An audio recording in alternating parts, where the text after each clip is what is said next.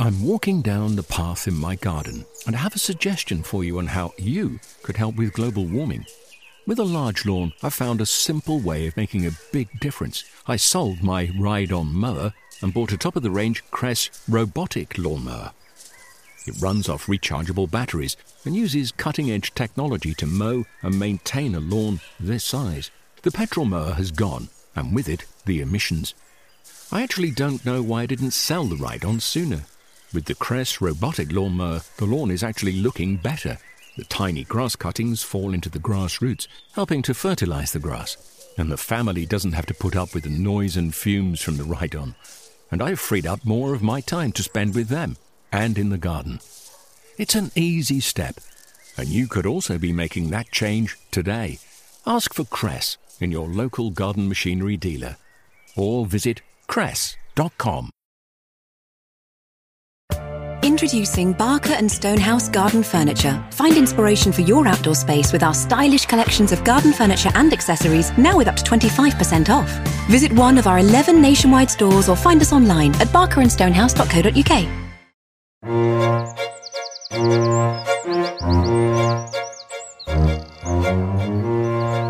Hello, and welcome back to Wisley and the RHS Gardening Podcast. As summer heats up, some gardens in the UK are at their most beautiful and also at their most needy. Thirsty plants in beds, borders, and baskets are at their most demanding, requiring the attention of us and our watering cans.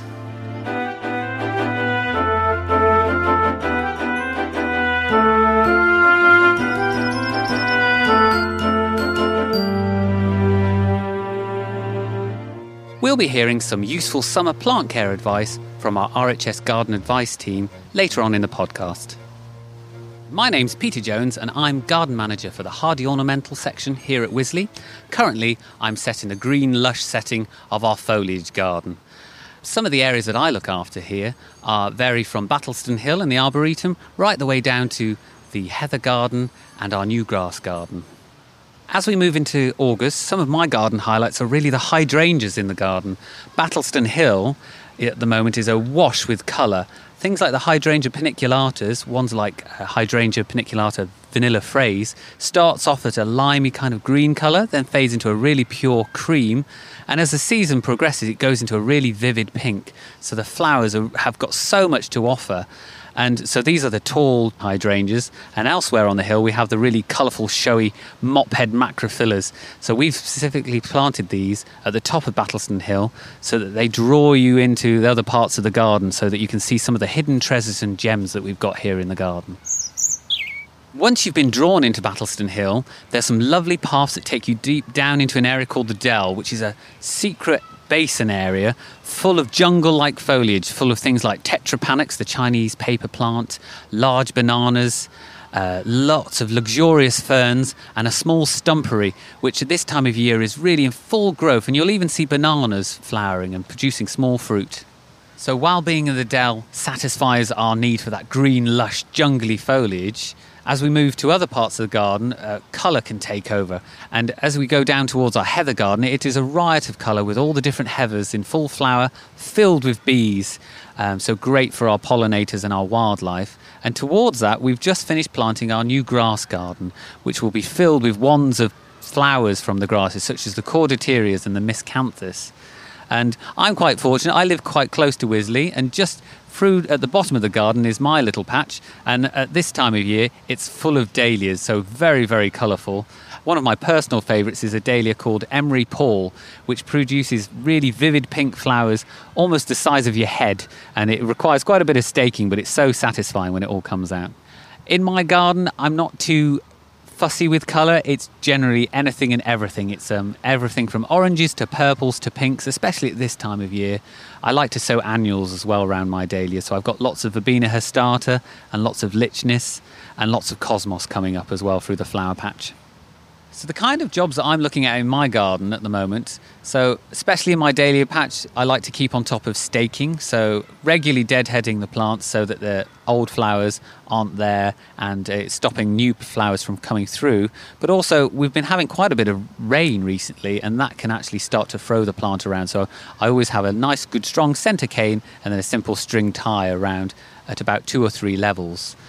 Also in my garden, I'm tackling the arduous task of doing my hedges, as we are at Wisley. So at the moment, we've got the entire garden team out hedge cutting. Normally every day, it's quite a mammoth task that takes about three to eight weeks. A similar sort of time in my garden as well. It's not one that I particularly look forward to. What I also like to do at this time of year is take a little stock and take a little time and look about what I want to change over the autumn winter period. So, thinking about what plants I want to be lifting and dividing over the autumn period, because now I'm seeing them at their time when they're at the most full. So, where I have gaps in my garden and where I want to move things around. So, I start to do my planning at this time of year and thinking about what I want my garden to look like next year, what things I want to be sowing, what plants I want to be growing, and where I need to start pulling out my finger and doing a little bit more work.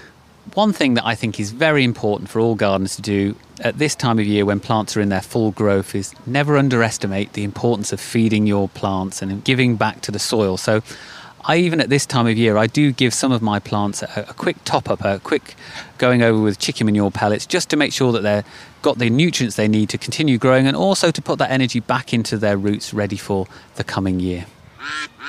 August is really a superb month to come to Wisley, and there is so much to see horticulturally, the garden is a, uh, completely alive. But also, we've got a rather wonderful sculpture trail featuring some beautiful Henry Moore pieces and Lynn Chadwicks, which really add an extra dimension to the garden and make you appreciate it in a whole new way. Another event at Wisley, which is really close to my heart, is Walkies at Wisley. This is an evening event on Wednesday, the 21st of August, from 6 till 8, where we allow our members and paying adults to bring in their dogs and enjoy and explore the garden so our four legged friends can enjoy it as well.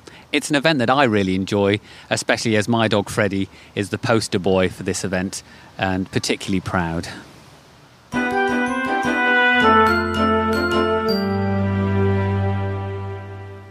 You can find links and details for all our events at Wisley and all our other RHS gardens at our homepage at rhs.org.uk forward slash podcast.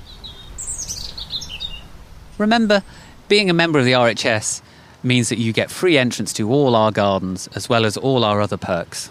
One of those is access to the expert knowledge of our horticultural advisory team. They offer information and insights into all manner of garden problems which you can discuss in person at our gardens or at shows, and also speak on the phone, and we have an online service as well. Let's join some of our garden advisors now and hear about some of the issues that have been plaguing our gardeners this summer.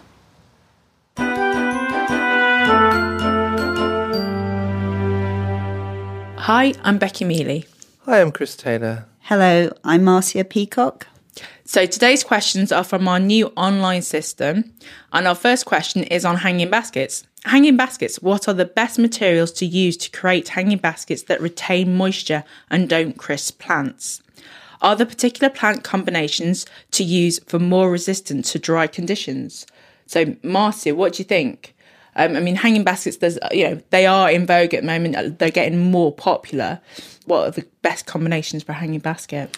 Um, the plant combinations, I think, sort of, well, firstly, having sort of really good coverage and having it full, if you can sort of cover the compost, then it's less likely to dry out.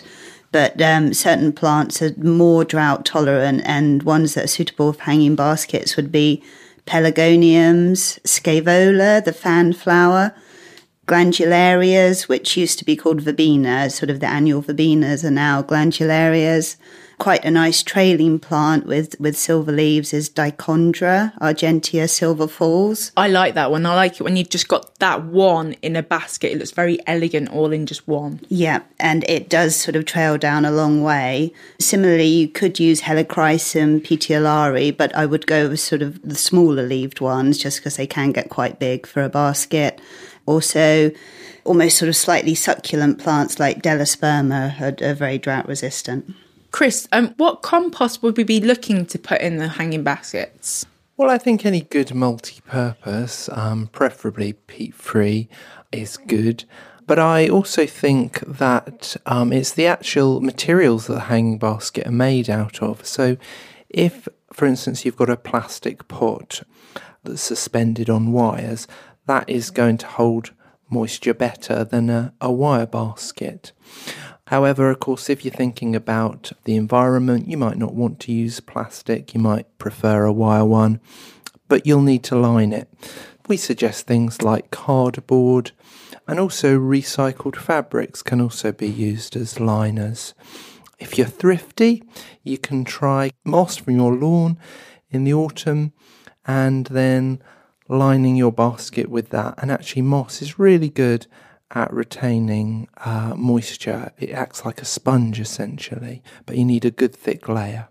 Also, scrunched up newspaper sometimes to line the bottom that helps, like, act as a bit of a reservoir. Um, you can actually get some new hanging baskets that actually have a reservoir at the bottom just to hold it.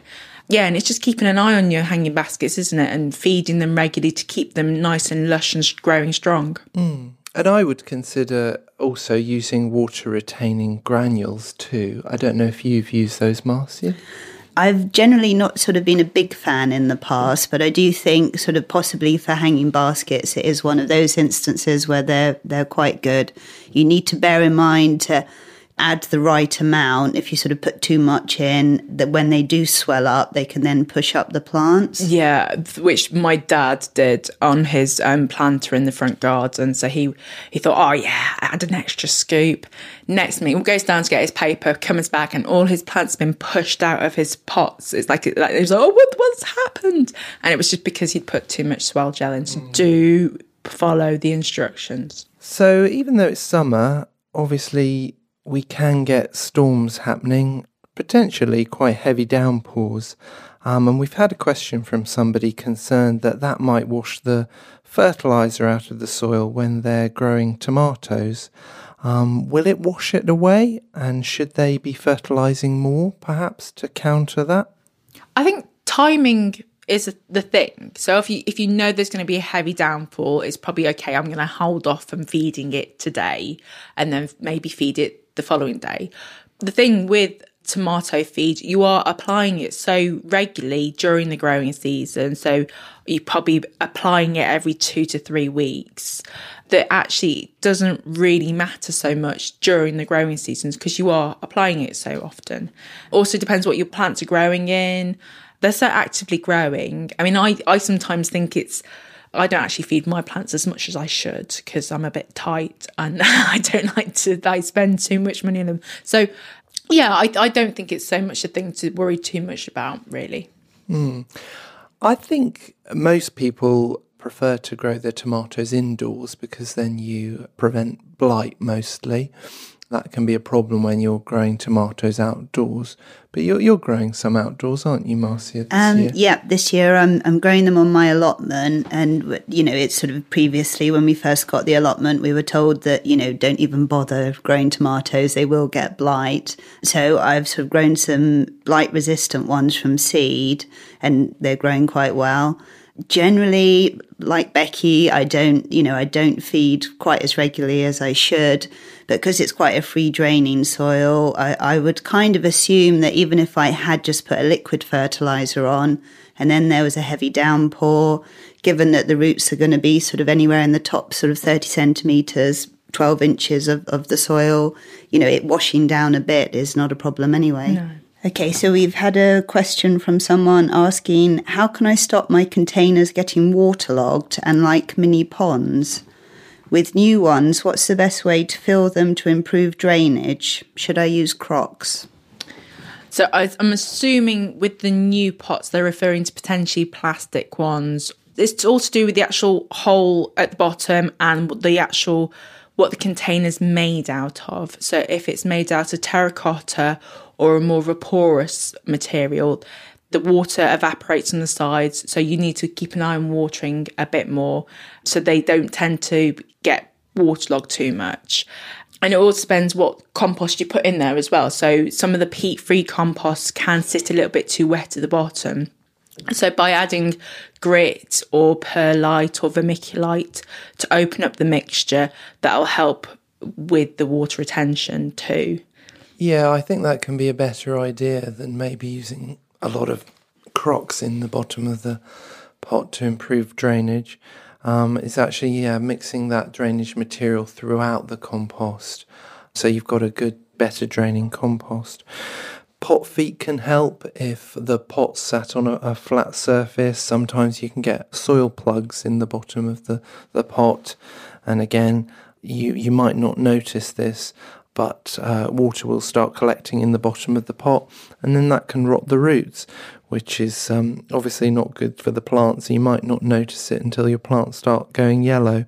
So I would say when you're watering, make sure the water is is actually you know water it thoroughly and make sure the water is running out of the bottom of the hole, and then you know you haven't got a plug there. So during the summer months, the lawn can really take a hammering. And this next question is about lawn care. Should I spike my lawn to prevent buildup of wet mud patches and hard mud plaques? So this is kind of what happens when it's been really, really dry, and then you get a deluge of rain um, and the compaction. So yeah, Chris, I mean, what's the best way forward? Well, you do see it, don't you, when um, when you get a really heavy downpour and the, the water just sits on, on the surface. And I think it can be a bit of a shock to see that. And it almost looks like it's waterlogged. Uh, you know, it's not because very often it's dry underneath. And I think it's just that um, because the lawn's so dry, it becomes almost hydrophobic. Mm. We do get people writing in um, that have a problem with dry patch in their lawn, which is actually a, a fungal infection in the lawn that stops water from penetrating the lawn because the fungi that live amongst the roots of the the grass they don't damage it but they do resist the water and stop it going in. So that could be a potential problem but it could be just that the the lawn's dry. Usually after a few hours it goes into the lawn or or it will evaporate. Yeah i mean spiking is an option if you've got quite a big puddle and you want to, or maybe you've got a barbecue happening and you want to make sure that there's not a, a big muddy puddle in the bottom of your garden. And, and with the dry patch, that is helping to spike, to relieve the dry patch would be mm. good.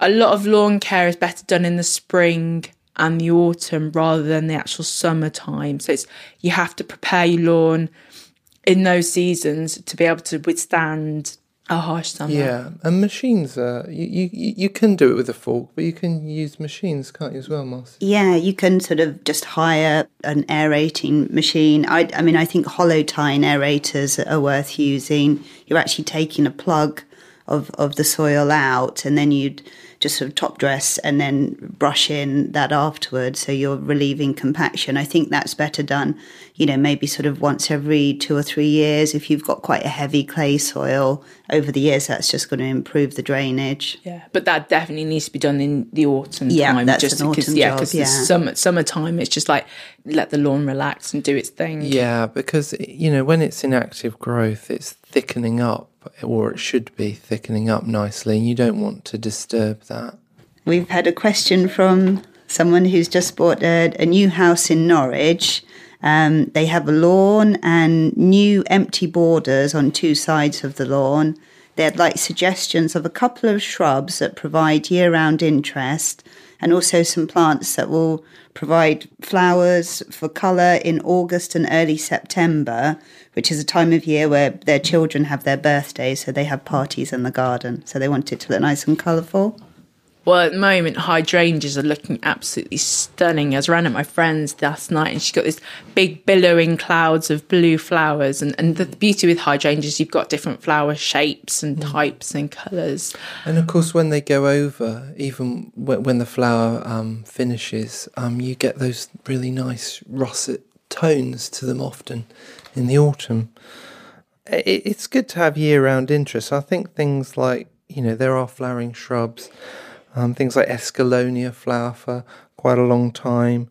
Potentilla is a really good one that, that will go on. But any ideas? Uh, I think other sort of evergreen shrubs that you know that look good most of the year round. Mahonias, lavenders, Nandina domestica in particular is, is a really nice shrub, and choisyas are very good value. They sort of, you know, they're evergreen, but they flower for a long time and a nice scent as well. Mm. And the uh, person was particularly looking for something that would be perhaps give a bit of colour late on in the late summer and early autumn, if perhaps at the end of the holidays when they're having parties. And I, I thought of um, great for late summer colour. And there's a short one called Traffic Lights, three different colours in one flower, and it's quite short. And so if somebody kicked a ball at it, the flower would probably withstand that if there was a kids' party. But again, things like Alstroemeria, Dahlia um, will go on right until the frosts. Uh, Gaura um, are very good. Buddleias. I mean, buddleias are great for uh, kids as well because they can watch the butterflies and the insects on them, um, and they are very robust, so that they won't mind the odd football heading their way. And the other thing is hibiscus, especially late summer. Hibiscus are beautiful flowers, and it's it's nice to actually have a shrub with that kind of big flower on as well. Yeah, they look quite tropical. Yeah. Uh, we've had a question about sweet peas. Every year, my sweet peas fail, um, and they only seem to feed the slugs. Um, I know I've had them on mine, but what can you do about them?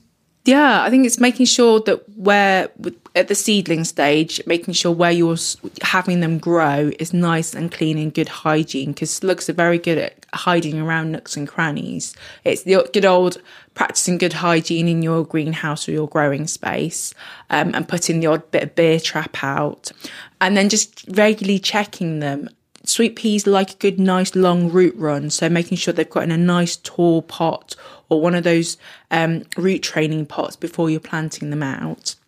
And again when you're when you're growing them in the garden once you've planted them it's getting them off and going. Sweet peas are very hungry so liquid feed is the key.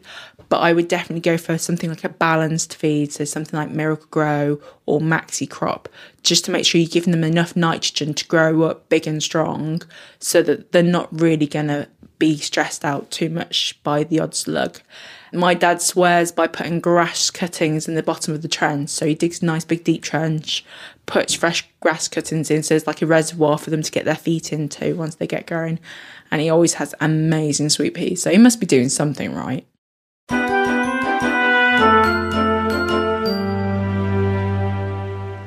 You can find links for information on all the topics we've discussed today on our programme page. Plus, there are also details on summer garden events such as the RHS Hyde Hall Flower Show near Chelmsford in Essex, which is chocked full of specialist nurseries, garden sundries, crafts and gifts, and we have live music and tasty food and drink for all. It runs until the 4th of August and is free with normal garden entry. Let's hear what else visitors can enjoy at Wisley. My name is Emma Allen. I'm a garden manager here at RHS Garden Wisley, and I look after the glasshouse, uh, the rock garden and alpine team, and the formal ornamental areas. So, at this time of year in August, the teams are mainly watering due to the hot weather, and Wisley tends to be quite dry, so watering is a big priority for us here. We're also feeding the plants because it's such intensive horticulture. We've got lots of plants planted close together, and we've got quite a lot of plants in containers, so they like to be fed regularly to keep them nice and green and flowering. We also do quite a lot of deadheading at this time of year, particularly on the roses in the rose garden, and sometimes some emergency staking where plants are either the original stake hasn't worked very well or they've got a bit taller or knocked over by the wind. I think the main challenge for gardeners, particularly in this part of the country, uh, Surrey is quite dry, Wisley is often particularly dry, and the rain quite often misses us by just a few miles. And we're also on sand here. This summer has been a little bit easier, but last summer we had no rain for four months. So watering is a huge challenge for us here. And I think we had a very dry spring this year the summer's not been quite as dry as last year, but it's still been fairly dry and warm. And I think if that trend continues, that's going to be an ongoing challenge for us. My particular favourites at this time of year, I'm a big fan of the exotics. The exotic garden is one of my favourite places at Wisley, and I really enjoy seeing all the canna flowering and their big juicy exotic leaves. And I also really like the dahlia. I think there's uh, a dahlia for everyone, lots of variety in shapes and sizes and colour. Orange and yellow and pink, sometimes with green foliage, sometimes it has a bronzy purple foliage, which is a really nice contrast. And I also really enjoy the hibiscus. We've got a lot of hibiscus planted here, and they're starting to flower now in August, and they'll keep going. But I also like a classic rose, and the rose garden repeat flowers throughout the summer, so that's also a delight.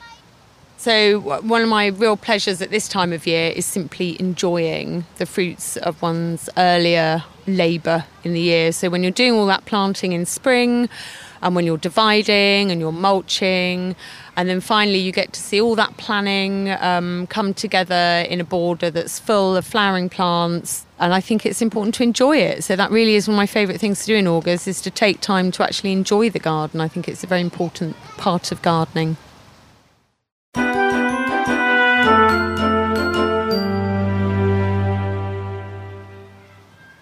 There's so much to enjoy in public gardens and in our own patches. The key is to get outside and create some good memories. I've got memory memories of gardening when I was a child, and some particularly favourite ones of mine was when planting an orchard in my grandparents' garden. Sadly, my grandparents aren't with me anymore, but I still can go back and think of them while I'm in the orchard.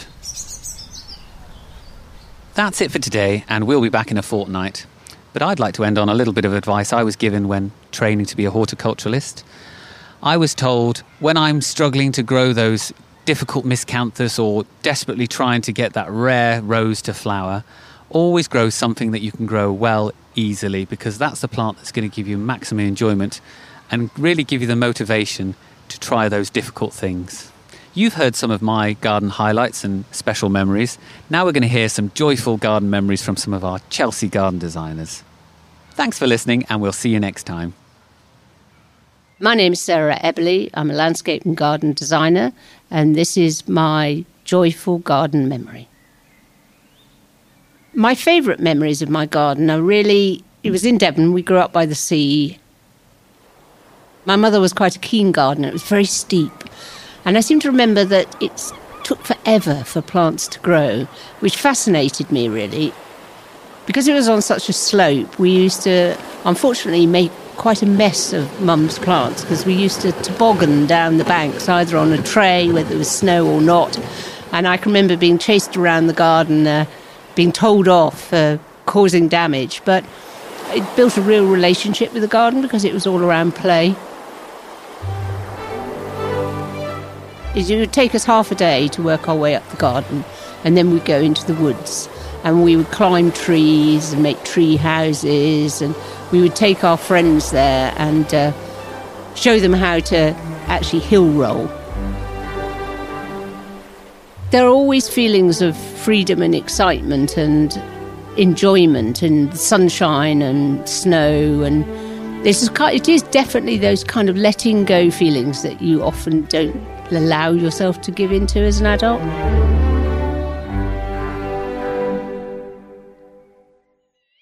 Hi, I'm Chris Beardshaw, garden designer, horticulturalist, lecturer, and, well, occasional writer. My earliest recollection of being really excited by gardening was when I was four years old. My grandmother provided me for my fourth birthday with a yellow elephant watering can that had a little red top hat. There was a windowsill propagator and a packet of seeds. Remember distinctly putting damp tissue paper in the bottom of the propagator, scattering the seeds, and then putting the lid on top of the propagator and watching them grow. And every single one germinated. Even at the age of four, I was marveling at the magic of watching a seed germinate and strain towards the light and grow and extend and produce a crop So impressed was I that every seed had germinated, I was sure that I had to be a gardener. Unbeknown to me, my grandmother had provided me with a packet of cress seed. And of course, as you know, every single seed of cress will always germinate super easy. But the trick was that she knew that in order to get somebody hooked, you had to have success. And really, that's what got me started.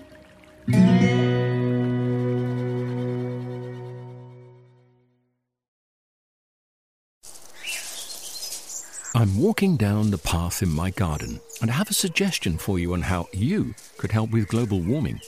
With a large lawn, I found a simple way of making a big difference. I sold my ride on mower and bought a top of the range Kress robotic lawnmower. It runs off rechargeable batteries and uses cutting edge technology to mow and maintain a lawn this size. The petrol mower has gone, and with it, the emissions. I actually don't know why I didn't sell the ride on sooner. With the Kress robotic lawnmower, the lawn is actually looking better. The tiny grass cuttings fall into the grass roots, helping to fertilize the grass. And the family doesn't have to put up with the noise and fumes from the ride on. And I've freed up more of my time to spend with them and in the garden. It's an easy step, and you could also be making that change today. Ask for Kress in your local garden machinery dealer or visit kress.com. Discover the beauty of an RHS membership all year round. Save 25% off an RHS membership today when paying by direct debit. Prices start at just £55.50. With a membership, you'll gain access to an array of special events at our gardens all year round. Be the first to know about RHS flower shows and get exclusive member only days, plus reduced rate tickets. And you'll have the chance to enhance your gardening know how with access to free expert garden advice, monthly editions of the Garden magazine, and so much more. Terms and conditions apply.